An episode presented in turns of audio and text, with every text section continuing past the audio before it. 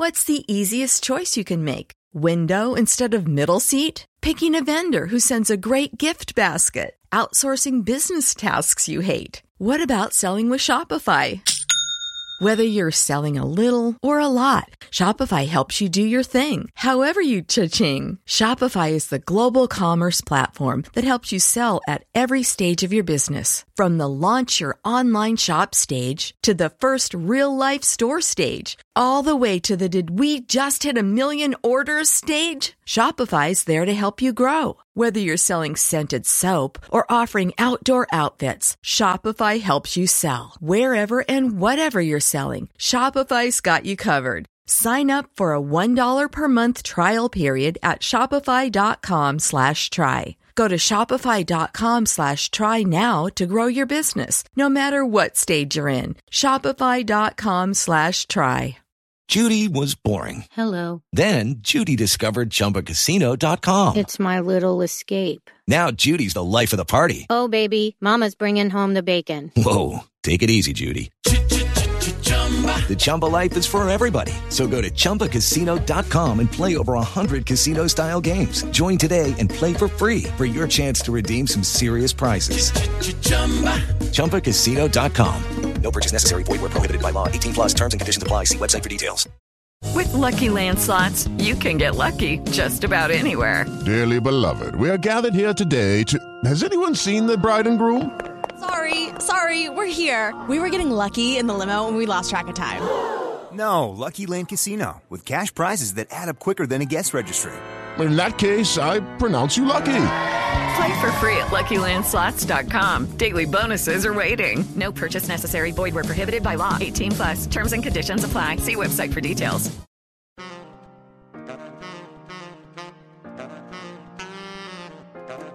The Cricket Badger Podcast with Cricket 365. The Cricket World Cup 2019. Afghanistan. Australia. Bangladesh. England. India. New Zealand. Pakistan. South Africa. Sri Lanka. West Indies. Let's pick the bones out of this tournament. With your host James Butler. Cricket 365's Ollie Fisher. And journalist Akash Shiva Subramanian.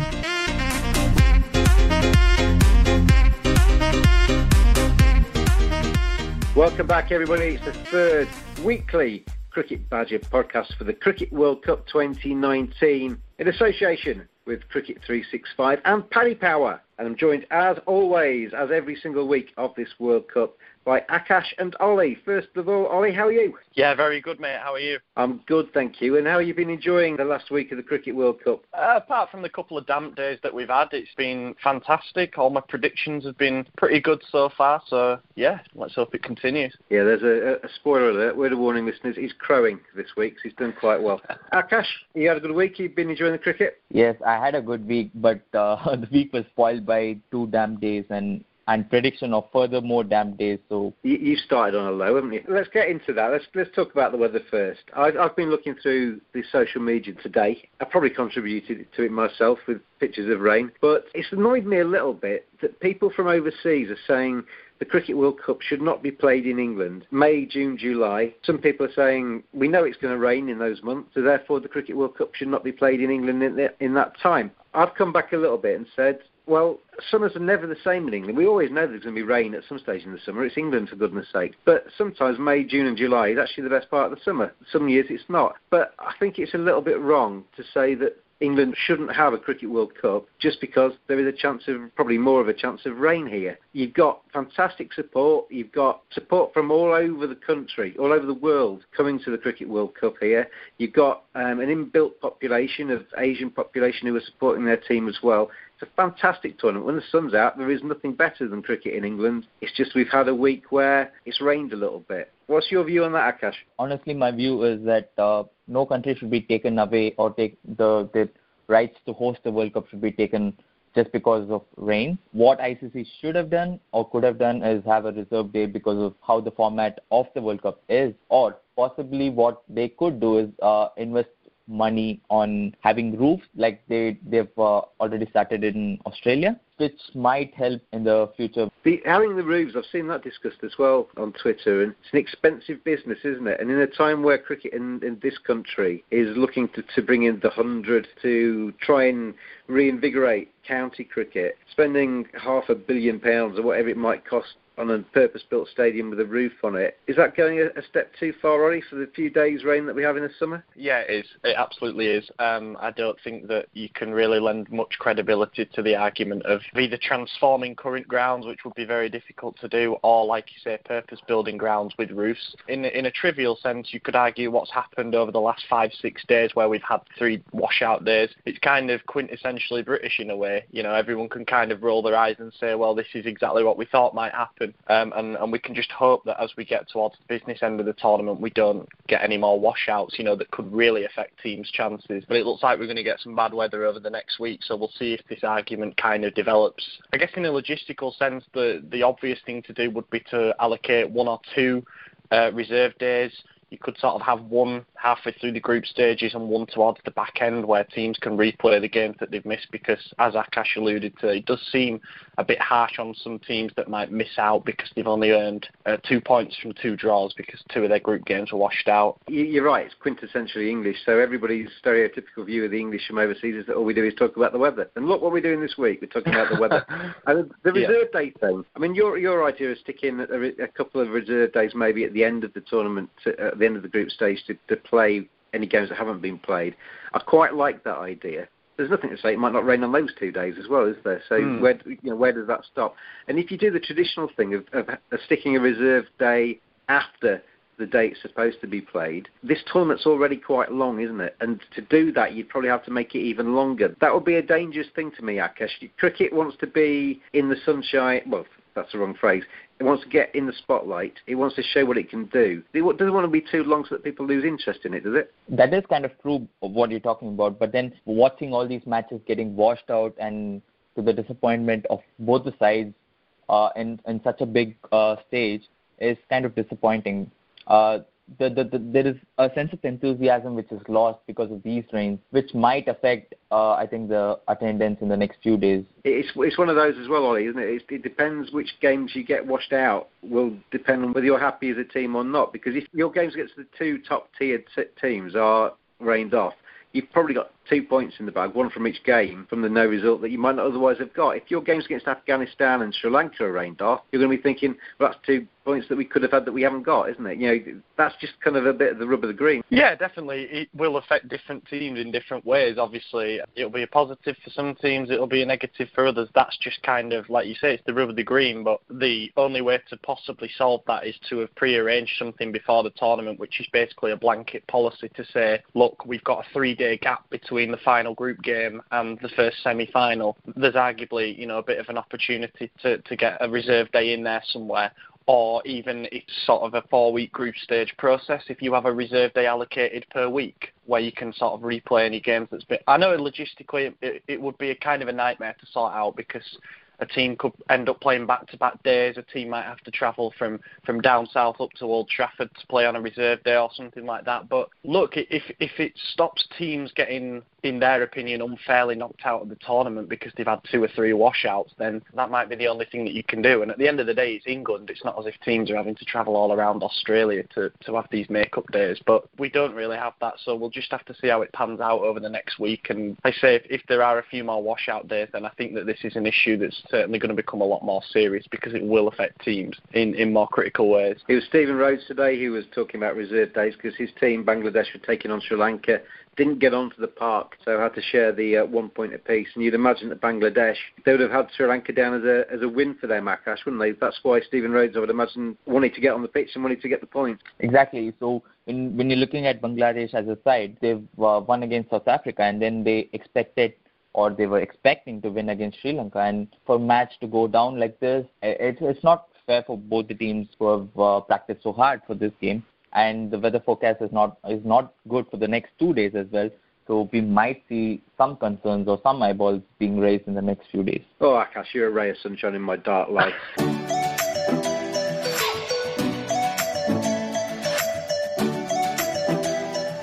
The Cricket Badger podcast is brought to you in association with Cricket365.com. Their ethos we love cricket and want to make the world love it as much as we do. Join them at Cricket365.com. Thank you very much to them for their support of the Cricket Badger podcast.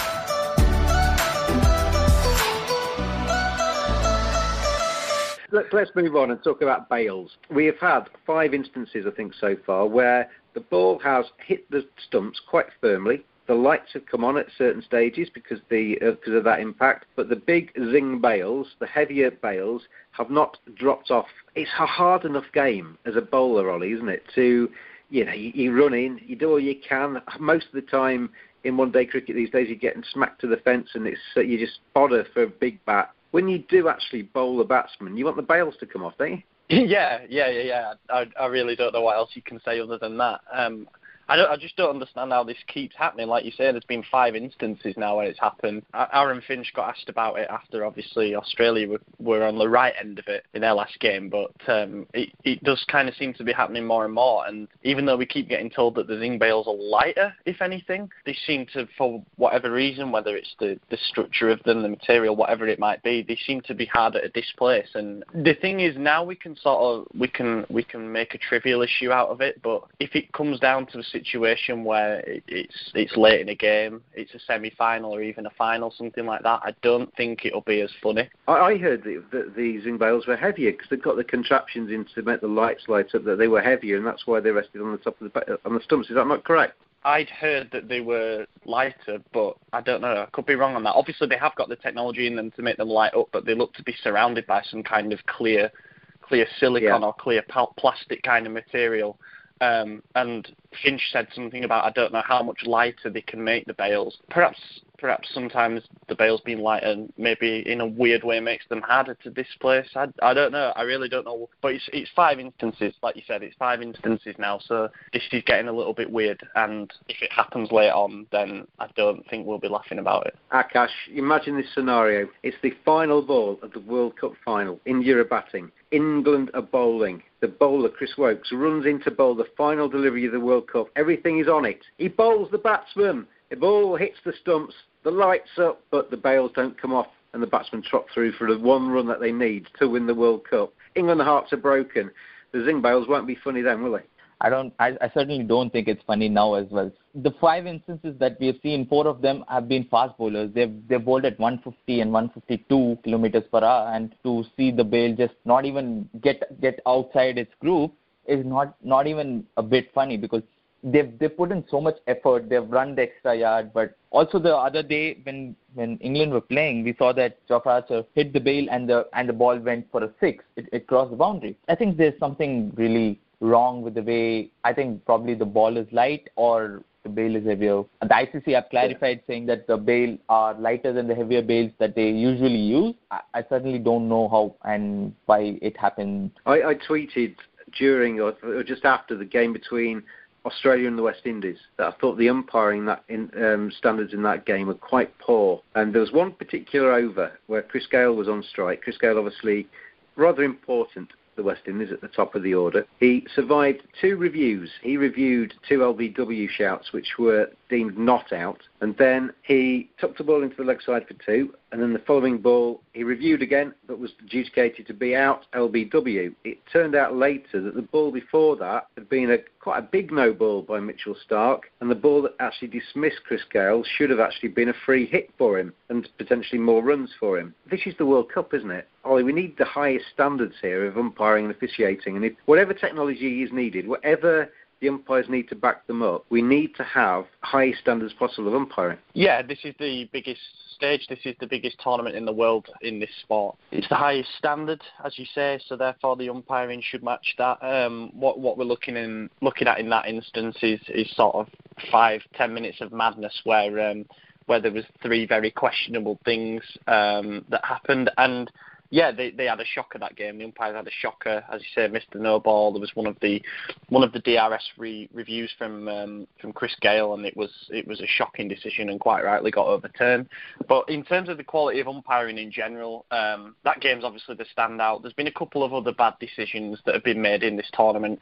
I kind of feel that you, you get that because obviously the game's played at such high intensity, and occasionally, you know, the, the naked eye isn't as as powerful as you would hope that it would be. But I also think that you could perhaps look at that there'd be a study to be had into um, how DRS in its introduction in cricket has had an effect on umpires and sort of what the various percentages are in terms of what they've got right and what they've got wrong whether it's changed tendencies within umpiring to, to give things out that perhaps they wouldn't have given out before because they think, well, the batsman can always review it. It's interesting, but in terms of the standard as a whole, just got to hope that it improves um, as, as the tournament gets towards the business end. Just a word of uh, on behalf of the umpires. It is a very difficult job, isn't it? You know, you've got mm. Jofra Archibald at 95 miles an hour. You've got a split second to make your mind up on what's what's happened in front of you. Akash, they've got a thankless task, haven't they, umpires? And is it unfair to criticise them? Well, it is certainly very tough for the umpires to give a decision, but giving four wrong decisions in a single game is is beyond imaginable because this is the biggest game in world cricket, and you see the same umpire Chris Gaffaney giving three wrong decisions, two in the same over, is is kind of taking the game away from the opposition. And I heard uh, chants from the crowd saying that the umpire is too weak for the situation as, as he's just fallen into the Australian appeal, which which I certainly think was a right thing. I, I suppose he, he he actually fell into the Australian way of appealing, who in that game uh, particularly uh, appealed excessively in the first second uh, second over when Starc was bowling. And uh, it's not the first time that Chris Gaffaney has uh, given wrong decisions. We've uh, seen Chris Gaffaney give a wrong decision last year in IPL when he was too afraid to give MS Dhoni out. So I think there's, there's kind of a pattern which is repeating, which probably was neglected uh, after last year. I've got two or three suggestions for you. One of the two, well, two of the things I think which you can take out of the umpire's control entirely and allow him just to focus on the decisions that he has to make, which are hard enough, as I say. The first one is the wide because the wide, there were a couple of short balls that Andre Russell bowled, which Steve Smith just swayed inside of, which were given a wide down the leg side. It was repeated um, in the in the opposition's innings, and I thought those very similar balls were not wided. And there's a bit of inconsistency sometimes in the umpires about what is wide and what isn't wide. They've got the guidelines on the track, but sometimes naked eye, split second, as I say, the decisions are different. And sometimes these games can come down to one, two, three runs, and that those extras could make all the difference. We see at Wimbledon, Hawkeye is used as well to do line calls. So surely it's not beyond the wit of man to adapt Hawkeye to make the wide call so that a beat comes in the umpire's ear if there is a ball that's gone outside the, the margins. If, if a batsman has moved right across to the offside and has gone with the ball, the umpire can ignore that beat. Generally speaking, if the batsman stayed in his stance, it's a wide either side. Hawkeye beeps. You give it as a wide. Isn't is it that quite a simple way of doing it, Akash? I think it looks simple when we're talking about it, but then when we are actually implementing it, it, it, it is going to become difficult because a lot of times we see that uh, the, the game is going in favor of the batsman because the wides are given free and fairly nowadays, and the bowlers are have to bowl again, and uh, it's kind of those extra deliveries sometimes cost runs for the bowlers. Uh, but coming back to your point, I think it, it's going to be tough to implement that, and uh, also you know, we have to look at other aspects as well, the cost and uh, doing it in every ground possible. I don't think it's it's feasible right now. I think it might be feasible in the next few years. But the other thing, Ollie, I mean, if, if we say that wides is a possibility, then no balls surely is a possibility because if you overstep, then that can just be another beep in the umpire's ear. It can be different kind of beep. I don't know how it would work. But if the technology called wides and no balls, then all the umpire, I mean, the umpires pretty much look down the pitch now and ignore the no ball anyway. So if the technology is calling it, they can do that. They can look straight at the batsman, they can work out the angles and decide LBW is caught behind, and that they are the key decisions that the umpires can be used for. The extras can be helped with Hawkeye. I was going to say after you, after you said initially about the wides that it could definitely be implemented for no balls where it's a lot more cut and dry what you what you see with wides, I think there is something to be built on there in terms of using the technology and using the current the current boundaries, the tram lines that we have in place. But the the problem with cricket, particularly batsmen, the the game of the batsman has evolved to such an extent now that they're constantly moving across the crease, um, and that can be a very, very last minute. Even sometimes after the ball bowler's just about to, or he's even just released the ball, batsman can move across the crease. So it's like, where do you, Yeah. where do you draw the line? At the moment, the the umpire uses their their prerogative. They use their judgment to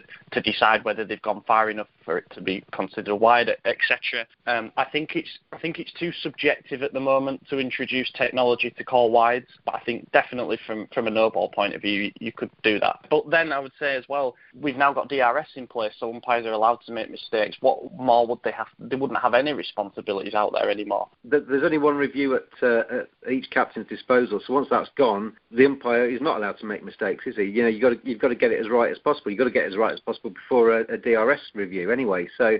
I, I, Yeah, I well, think, I you know, mean, as, as much as we can help the umpires, I think it's better because it is a very, very difficult job. No, but uh, I think we're, we're, we're missing one point here because Hawkeye works in a certain way, right? So if the Hawkeye is implemented, that line is not only for the bowlers but also for the batsmen. So can it differentiate between the non-striker and the bowler? I don't think technology is that developed enough to kind of differentiate between these two. So it's going to take some time for the technology to develop into cricket and uh, be integral part of cricket.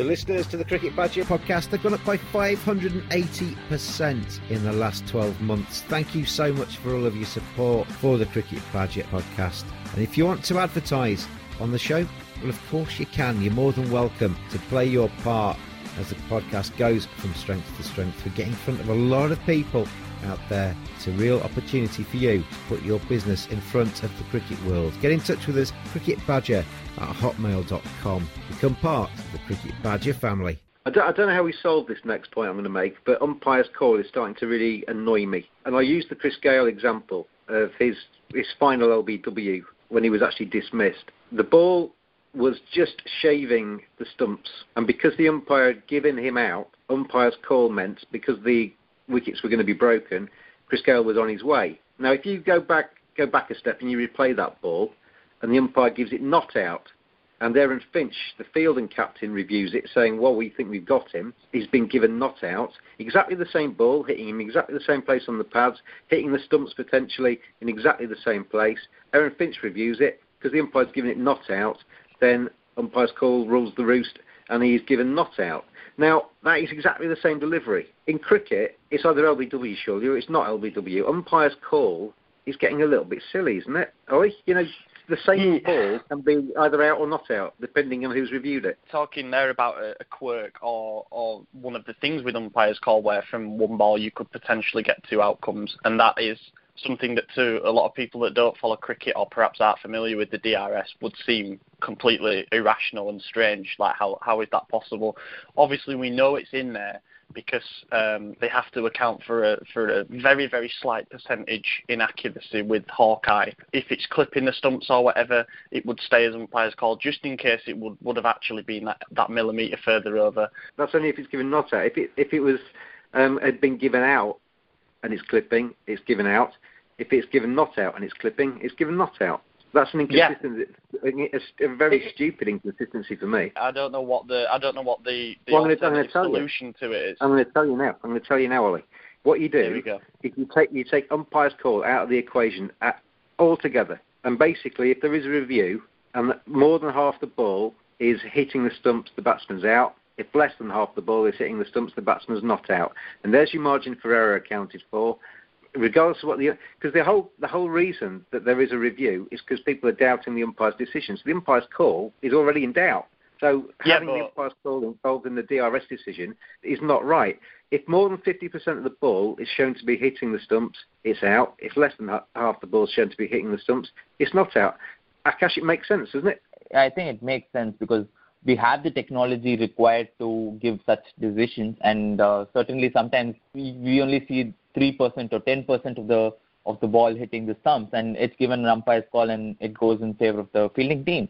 So I think this this is a good uh, suggestion that uh, ICC could take up in the future to reduce the margins of umpire's call. It's not just for this as well. We have uh, another umpire's call with with the soft decision that they give it as out and not out, which is again kind of controversial because sometimes even the umpires are really unaware, or I, I could say that uh, they don't know whether it's out or not out. They're not sure about it, and but they have to give a decision.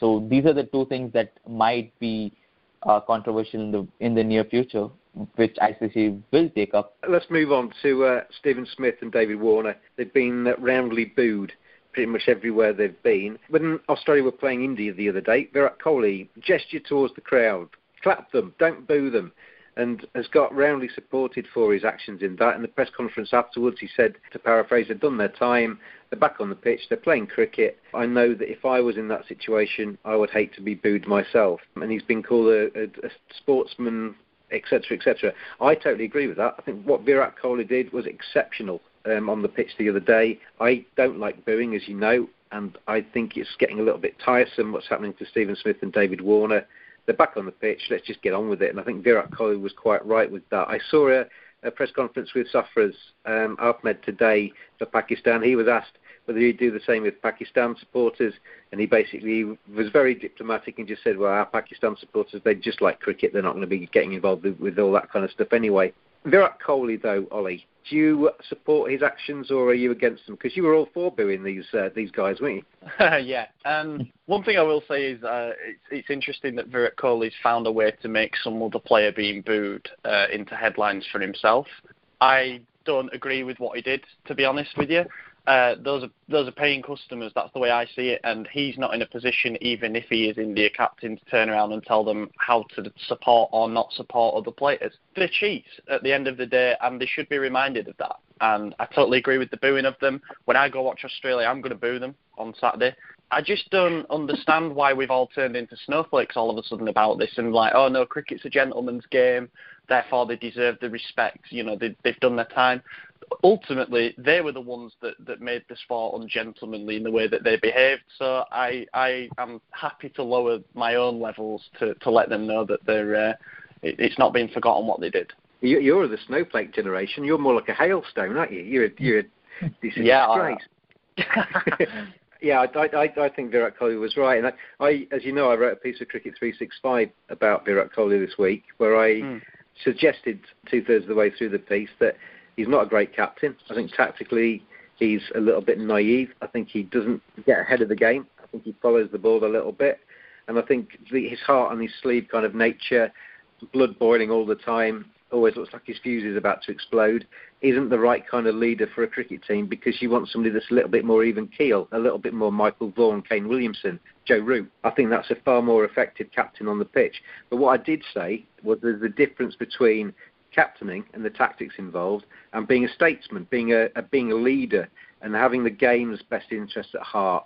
And I think that's what Virat Kohli displayed the other day. I think Akash, he was a statesman. He was looking at what was good for the game. I, I certainly appreciate uh, Kohli's actions because he not only told the crowd not to boo, but he told them to support them, which which which is slightly controversial. But when you look at it, there's a lot of people who have come the game for the first time or the second time, or or they have a younger generation right there.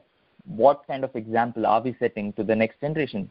We're appreciating or we're telling them to uh, agree to boo these people for the mistakes that they have done. It's kind of a norm there, then it should be applicable to all the players who have been caught in the past. It, it cannot be just David Warner and Steven Smith. It should also be applicable to Faf du Plessis, who was also caught for it. And I think it's kind of uh, hypocritical when we're talking about uh, few players or select players being booed and the others not being booed. Cricket is a gentleman's game, so what is the reason for booing? For example, Mohammad Amir still gets booed. You still hear him get booed. I heard him get booed when he was playing for Pakistan against England. Mohammad Amir shouldn't be on anywhere near a, a cricket pitch because mm-hmm. he's part of a, a threesome who went to prison for fixing a cricket match. It's irrefutable. They were tried in court and they fixed a cricket match.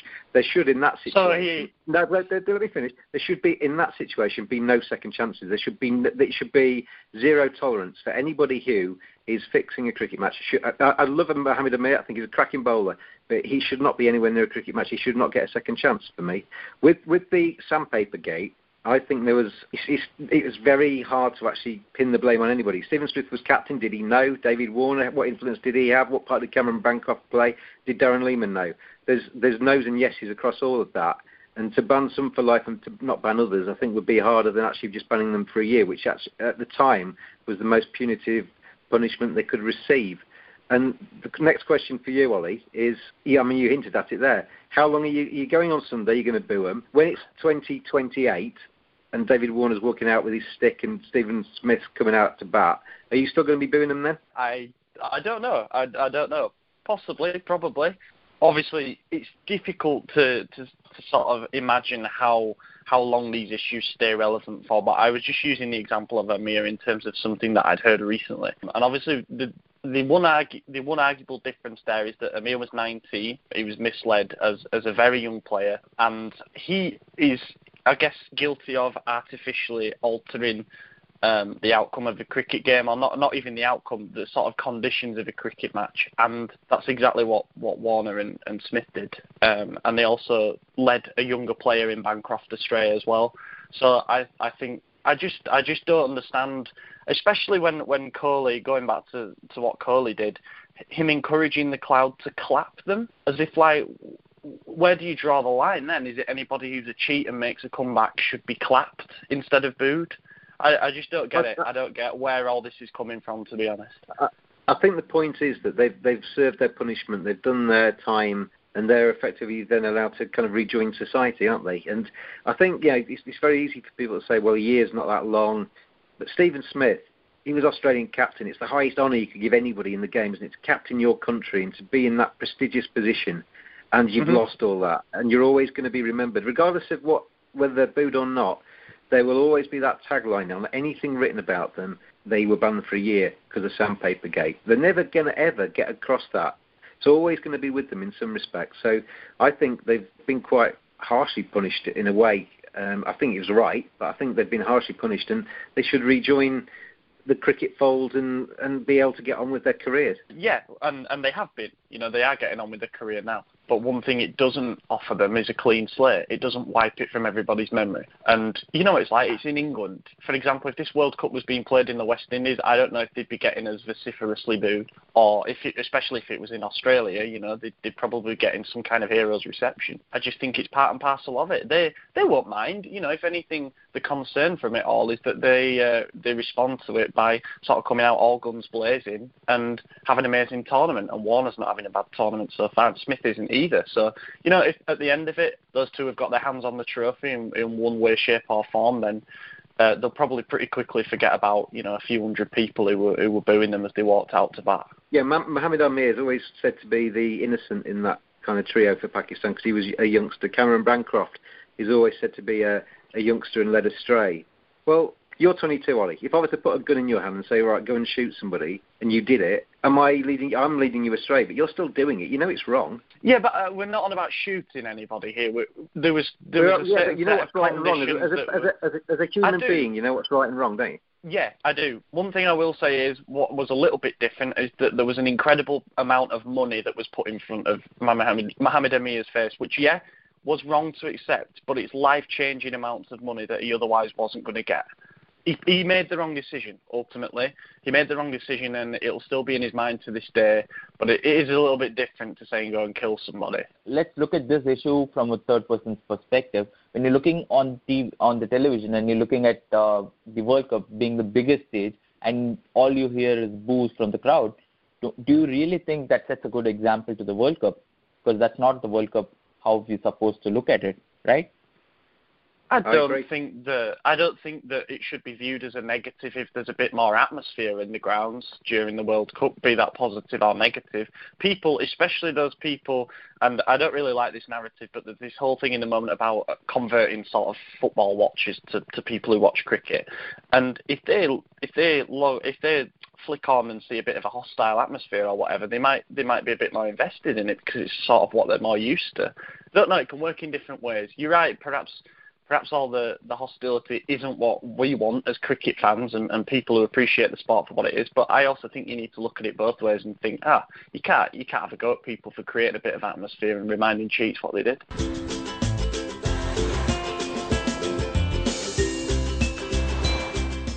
Discover one of the most beautiful lifestyle resorts in the Caribbean at the Accra Beach Hotel and Spa.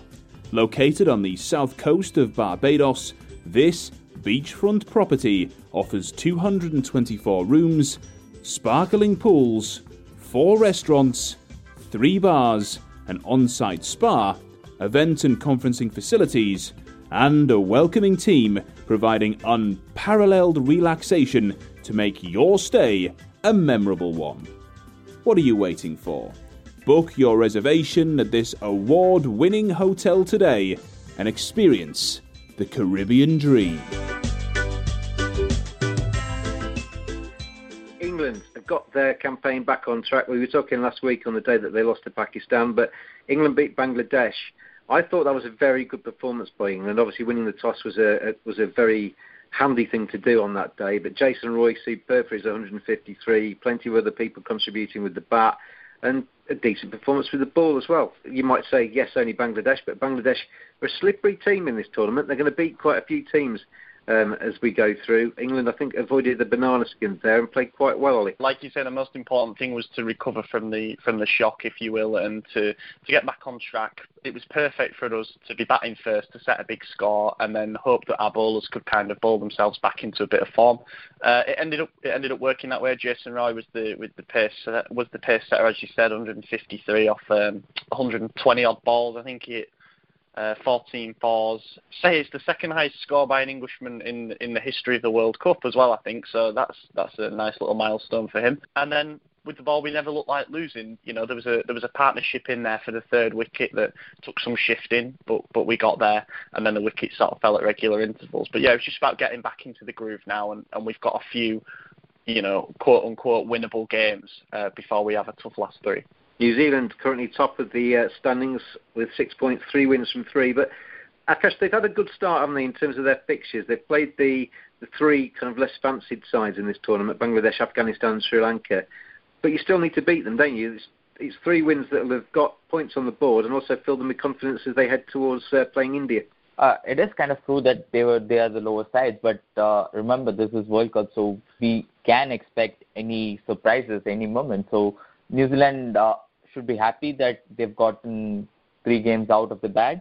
So they they're feeling pretty confident right at the moment, and uh, they could they could take this form ne- to the next games, and uh, which is a huge factor when we look at uh, other teams like South Africa who failed uh, to perform as they were expected to. Uh, now they don't have that confidence going into the games. Well, as New Zealand have that confidence going into the game. So confidence really matters when looking at World Cup. Akash, I was going to bring up South Africa because they were your pick to win the uh, tournament. Played four, one point from a no result, three defeats. It's a bit bleak, isn't it? It's really unfortunate for them to be uh, at this position because the luck. I mean, luck was was a huge factor in them not winning a game, a lot of games. Uh, when you look at the first game, they were playing really well at, at, at a certain point in the game against England, where they after which they failed and uh, they completely collapsed but they had the good moments in the game. They could have gone either side of when we're looking at 180 for three on 180 for four. Since then, with injuries to Dale Steyn, with injuries to Hashim Amla, and a lot of key players getting injured at the wrong moment, uh, they've, they've uh, suffered. Your pick, Ollie, for the uh, title was India. They've got underway with two pretty comprehensive victories for them. They're looking okay, aren't they, in this tournament? They've started well. Yeah, they have. Yeah, um, I've been impressed with them. Um, obviously, we had that that talk last time about um, having an extended period of rest because they're starting the tournament later. They've certainly made use of that. They've looked really impressive in their two wins. Um, the one thing that was mentioned when I picked them uh, to win the tournament was that their obviously their batting lineup's very strong, but they've arguably got the best um, the best seam bowling attack at this tournament, and they've certainly both both shown up. The two main guys in in Bumrah and uh, Bhuvneshwar Kumar, they've they've both showed up so far as well. So they've just got to keep it going. Really, they they shouldn't they shouldn't fear anyone throughout the group stages. And then when it comes to knockout cricket, they've got a lot of experienced players in there that can that can certainly get them over the line. I mean, Rohit Sharma's having an amazing tournament already. So um, I think uh, I think Virat will be feeling pretty good about things at the moment. Let's have a quick chat about Australia because they've uh, two wins from their three games, one defeat as well. I am not convinced by Australia at all so far. They could quite easily have been beaten by West Indies. I thought that West Indies had them on had them for toast at one stage, and Australia obviously fought back with the bat. And then I thought Andre Russell was quite irresponsible um, for one of my favourite players. I think he just came out with the blood boiling to try and hit sixes off every ball, and then eventually hold out. And that was the moment that West Indies handed the initiative firmly back to Australia. But Australia's spin bowling department doesn't in, doesn't impress me. You you said a few minutes ago David Warner's having a great World Cup. Well, he's pedestrian by his standards. They when they were chasing India's total, David Warner needed to be the David Warner that came out all guns blazing and, and firing boundaries. He was going along at a strike rate of in the 60s and and less than much of his innings. Australia need to go up a gear if they're going to reach the final four, don't they? They do. Um, I think they'll be disappointed with that showing against India, to be honest. Um, they never really got close. I mean, 3-5-2 is a massive score to give up, but I think that particularly giving that up highlighted some of the frailties in their in their bowling. Um, where Mitchell Starc won them that game against the West Indies with his five for, he arguably cost them the game against India because he just couldn't get them under control at all. He went for 74. Uh, like you say, Zampa, who Zampa and Maxwell, who you'd say the, the wicket-taking spin options, both went at, at comfortably north of six and over. Uh, didn't even bowl out the ten overs, and neither of them got a wicket. So it's the the concerns are there with their bowling. I think the batting lineup will be strong enough to win them quite a few games, but it, it just comes down to this thing now. We're already looking ahead to the semi-finals and potential matchups, and you just say, well, India would would overmatch Australia at this point, and I would say England would as well. I think both do all three departments better. Yeah, there'll, there'll be worries for them, but like I say, if they get into that final four you know what they like. They love the big stage, um, and you just can't rule them out. So the, the, there's going to be a few changes to the Australian lineup in the next few days. Uh, we've seen that Marcus Stoinis uh, has been injured, and he'll be replaced by Coulter-Nile as a as a batting all-rounder now. And then we'll have, we'll see another bowler slot straight into him, and then that's kind of something that we are going to be seeing in the future. I think that will help them to give uh, an extra edge, a bowling option in, in say I think it, it would be Jhye Richardson who would start uh, the game, and that might really kickstart them going into the World Cup. I've been disappointed with Stoinis actually with the ball. I think he's just a high economy rate just waiting to happen. He, he doesn't seem to have the control or the threat to me for Australia. So I don't think it's necessarily a bad thing um, that he's uh, going to be hmm. missing out. I may be losing to you. We'll come on to this in a minute, but I may be losing to you both in the predictions of the, the, the match results. But uh, I'm quite happy with my four that I picked for the semi-final. I think England, India, New Zealand and the West Indies got every chance of making that final four. Let's run down very quickly, guys, through our uh, regular questions of the week because we've been gassing for quite some time. World Cup winners. Ollie, you went for India. You still confident? Yeah, I am still confident, yeah. I went for England. I'm okay with that selection still. Mm-hmm. Akash, South Africa, I guess maybe they they need to win every game, and they're still not guaranteed. Yeah, they're still not guaranteed. I don't think they have a chance now. Next one. What has been the best innings of the week? Batsman of the week. I'm going to go first with this one because I want to get him in. Jason Roy, 153 for England against Bangladesh. I thought it was a terrific knock. I thought he played very proper cricket. He only got out, to be honest, because he hit three sixes in an over and was trying to go for six in an over and did a bit of an Andre Russell and hold out. But I thought it was a, a top innings from Jason Roy who has changed my mind on him a lot over the last year. I see him being a test opener for England as well. I thought Jason Roy's 153 for me innings of the week. My innings of the week would be Shikhar Dhawan.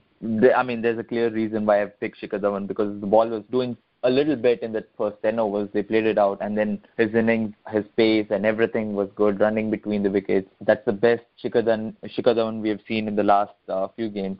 So my pick is Shikhar Dhawan. Your batsman of the week then, Ollie. Are you agreeing with either of those two? Or are you picking a third choice?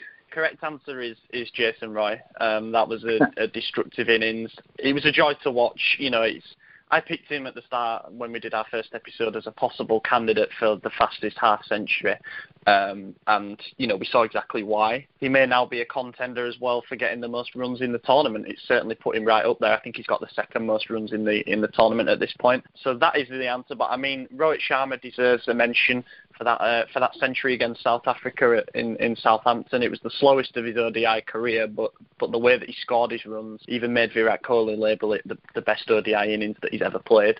So um, I think he deserves a nod for that. But yeah, in terms of pure power and entertainment, it was definitely Jason Roy. I agree. I think Rohit Sharma's looking dangerous for India. Mumbai Indians are always my IPL team, and Rohit Sharma captains them. And when Rohit Sharma's playing well, India tend to play well. Let's move on to the bowlers. Start with you, Ollie, with this one. Your bowling performance of the week. Certainly, the most overpowering spell, in in my opinion, was Archer's um, three for 29 that he took against Bangladesh, including an early contender for the ball of the tournament when he whipped that one bail off somehow. Uh, suppose you have to bowl about 97 miles an hour to knock the ball, bails off nowadays. But yeah, um, that that was a really really good spell. But my answer to it is Starc's five for 46 against the West Indies. Um, four of those were the last four wickets, uh, which came at absolutely crucial times. Like you say, yeah, Russell kind of lost his head in that situation, but he got them into position to win that game. And and yeah. Oh, I'm joining uh, Olive with this. Uh, I think it's Mitchell Starc for the week because he brought the. I mean, he brought uh, the game home for Australia, where they were struggling against uh, West Indies. I mean, for the week, best bowling figure for me. Three votes for Mitchell Starc, then my uh, Yorkie from the past.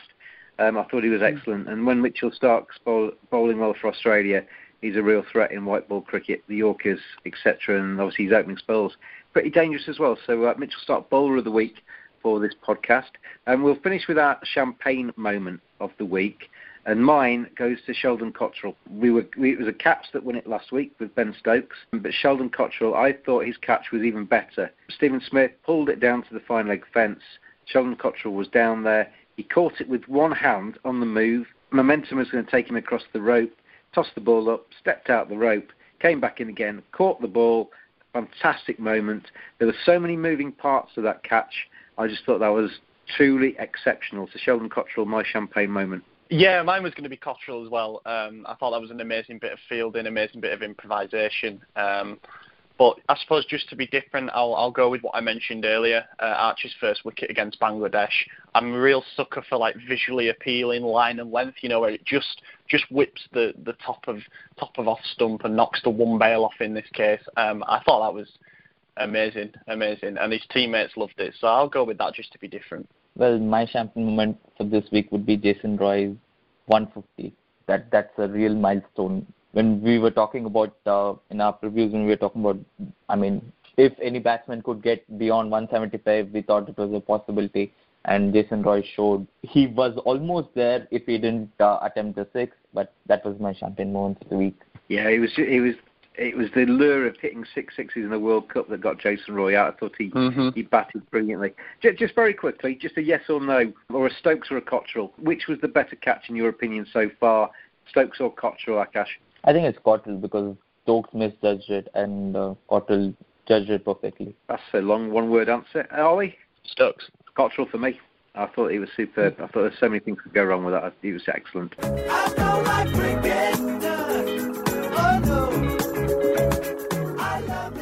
A new feature on the Cricket Badger Radio Show podcast is the letters page, very much in inverted commas, because what we want you to do is to record your comments on to your telephone Send us the audio to cricketbadger at hotmail.com and we'll play it out as part of that letter page function. Maybe even react to what you say, whether it's an opinion on cricket, international or domestic. Maybe you've got some selection suggestions for the England team or for your county.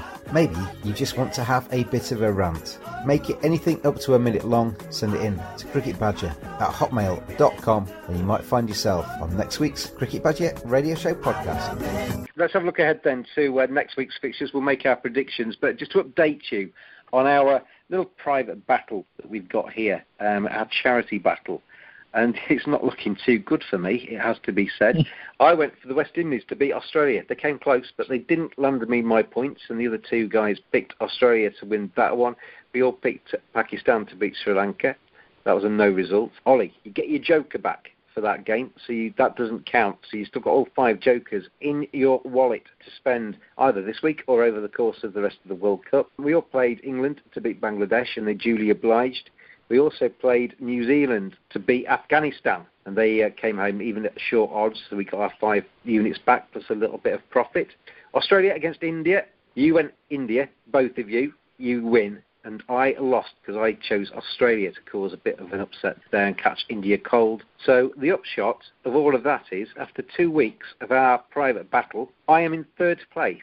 So I'm tempted to go back and wipe the tape. 53.57 points are on my list here. Akash, you're in second. You've leapfrogged me. You're on 66.6.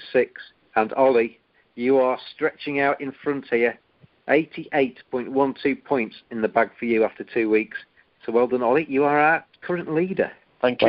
Let's move on then to uh, the picks for week three. And we picked our Australia Pakistan winners at the end of last week's podcast, so we'll stick with those. All three of us went for Australia for the game being played on Wednesday of this week. Thursday sees India taking on New Zealand. India 1 to 2 with Paddy Power to win this game, 13 to 8 for the Kiwis. So India or New Zealand, Ollie? This is a really hard one to call. Obviously, both teams are informed. Both teams have got 100% records going into this, so someone's gonna someone's gonna lose that. Really, really hope that the rain stays away for this one because it'll be an absolute cracker and it'll be a big sort of litmus test for, for where both teams are. I'm going to go with India. I'm going to give India the edge on this one. I think they've got stronger batting and a marginally better seam bowling. No, I'm I'm going with New Zealand because overcast conditions it might swing, and we know how dangerous New Zealand are when it's swinging. I'm with you, Akash. I'm going to go New Zealand as well at 13 to 8. They played the warm-up game and Trent Boult ripped through the top order and India never recovered. And I think it could be overcast and New Zealand could do some damage there. So 13 to 8 on New Zealand for me as well. Moving on to Friday, England take on the West Indies. The power pack West Indies are 5 to 2. England are very short at 2 to 7. I'm going to pick first here, and I'm, I'm a bit wary of the West Indies in this because I think the West Indies yeah, they've got match winners, haven't they? They could almost win the game on their own. I'm going to go England though, two to seven. I think the English are on a roll now. England two to seven for me. Akash. I'm going with the West Indies. Yeah, I don't. I don't like this game from an English fan's point of view. Um, like you say, the West Indies have just got a lot of raw power and they've got match winners, and we'll we'll need to bowl very very well. I'm still going to take England, but with those with that price and the risk that's at play, I, I won't be putting any money on it. I can just see Andre Russell turning up and getting about 180 off 20 balls. Yeah. Isn't it stupid? Well, I know that's not possible before anybody uh, emails in. Cricketbadger at hotmail.co.uk if you want to do such a thing. And if you want to follow us on Twitter, at cricket underscore badger. In the World Cup on Saturday, we've got two games. Sri Lanka take on Australia. The Sri Lankans are 9 to 2, 1 to 7 for Australia. Ollie, start with you. Yeah, I'm, I've uh, I've got a ticket for this one. I'm going down, so I'm really looking forward to that. I'm going with Australia. I think uh, even if if if Australia if conditions are right, if they bat first, then they've got a chance to sort of get their eye in. But if not, then they could they could roll Sri Lanka over, and it, I could be on the way home by about three o'clock. If you're listening to that or watching on the television, there's one solitary boo in the crowd. It's Ollie. Um, Akash, for you, uh, Sri Lanka or Australia? Australia. I'm going to go Australia as well. Yeah, I just don't think the Sri Lankans are very good. Um, South Africa take on Afghanistan on uh, Saturday as well. South Africa are one to six. The Afghans are four to one.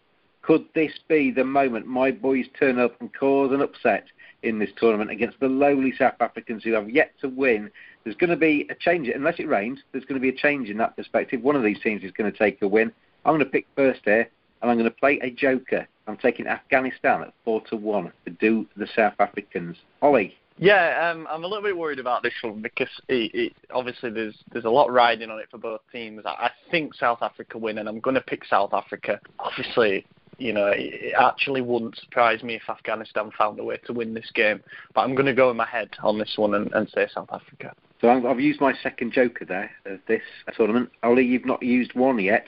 Nakash, you've used one of your Are you using a joker on this one? No, I'm not using my joker, but I'll still support South Africa on this. Might keep them off the bottom, might it? Might keep them off the bottom, Akash. Sunday, yes. India against Pakistan. It doesn't get any bigger than this, does it? The Indians are one to three, Pakistan are nine to four to win this game. There will be a fever pitch crowd for both sides at that encounter. It doesn't get played often enough, in Pakistan, but when it gets played, it is special. Hopefully, the rain stays away. Akash, we'll start with you. India or Pakistan? Well, I'm afraid of this encounter because last time we played Pakistan on English soil, it didn't go well. But I would be supporting for India with all my heart and guts and mind and everything. And hopefully they win this time around. I am going to take India at one to three. Ollie? Um, I know what Akash is saying. I'd be very wary based on the last sort of knockout game that these two teams had on English soil. But I'm going to go with India. I'm going to go with India, but I'm just really looking forward to that game in general. Anything can happen. It's going to be an amazing atmosphere, and uh, yeah, but I'm, I'm taking India. Let's move on then to the game on Monday. West Indies taking on Bangladesh. I'm not going to go first on this one. I'm going to give you a clue. I'm playing a joker on this one. But we'll start with you, Ollie. Uh, yeah, I I've got the list of fixtures, and I was going to play a joker on it, but I'm not going to bother now. Um, West Indies, I'll take West Indies in this. Well, I'm, I think I'll be going against you, by, uh, boys, and I'll be supporting Bangladesh this time. I'm going to play my joker on Bangladesh, Akash, so you're wrong. Uh, I think the West Indies are a bit of a Jekyll and Hyde side. I think they're going to be fantastic one day, and then they will lose against a team that you don't expect them to. And I think that might be the day on Monday, 15 to 8 on Bangladesh. I'm doubling up and playing my joker on that one. Let's move on. Tuesday sees England taking on Afghanistan. This is a game that I feared for England for some time. It's two days after India play Pakistan on a. It's going to be a used pitch at Old Trafford. Old Trafford tends to turn anyway. Um, so if you're looking at match bets on that one, uh, the Rashids going head to head, Abdul Rashid and Rashid Khan, got to be worth a few quid to uh, take the most wickets in this game, I think, because there will be some turn. England are 1 to 18, it's exceptionally short. Afghanistan are 8 to 1. I'll start with you, Ollie, on this. It's almost not worth it with those odds for England. But um, I understand your concern, but I, I, I'm going to go with England though, still. I think England will win. Well, I'm going to take Afghanistan just for the price, just for the chance that I might be able to scoot back up the table a little bit. 8 to 1 for Afghanistan to cause one hell of an upset Old Trafford. Mm-hmm. Akash, how about you? I'm playing a joker on England. I think they'll win this game against Afghanistan comfortably. And we'll do what Wednesday's game as well. We might record on Tuesday night and it might be surplus, but uh, New Zealand are taking on South Africa. Now, before the tournament, New Zealand South Africa, it sounded like a mouth-watering clash. The compilers for Paddy Power still see them 9 to 10, both sides to win this one. It's got to be New Zealand, though. I think New Zealand is a, a very underestimated side. Just generally speaking, I think they get to the semi-finals or romp to the semi-finals. They could even cause the finals and even the trophy um, a bit of a shake as well. But New Zealand for me at nine to ten in that one. Ollie, what about you in that game? Yeah, I like the price of New Zealand in that. Um, I, I had a sneaky feeling that the, the markets might not have reacted yet to sort of what's been going on in the tournament, and would just sort of look at it as an 11 v 11. I'm going to play. Um, I'm going to play a card on New Zealand in this. You going joker on New Zealand? Joker Right. on New Zealand, yeah. And uh, Akash? I think South Africa will will rise to the occasion and perform well against New Zealand. But I've always been wrong on this show. But uh, let's let's hope for the best. So you're picking South Africa as your final choice Yes. of the week. And that's our picks then. And there's some terrific games. Hopefully the weather stays, well, doesn't stay. It, hopefully it changes and gets back to being nice and sunny. And we see some fantastic cricket because there's some superb games on the cards over the next week. Akash and Ollie, thank you very much for joining me this week. Thank you very much. Major pleasure. So Akash, Ollie and James will be back again next week for the weekly edition of the Cricket Badger World Cup 2019 podcast in association with Cricket 365 and Paddy Power. Thanks for listening and join us next week.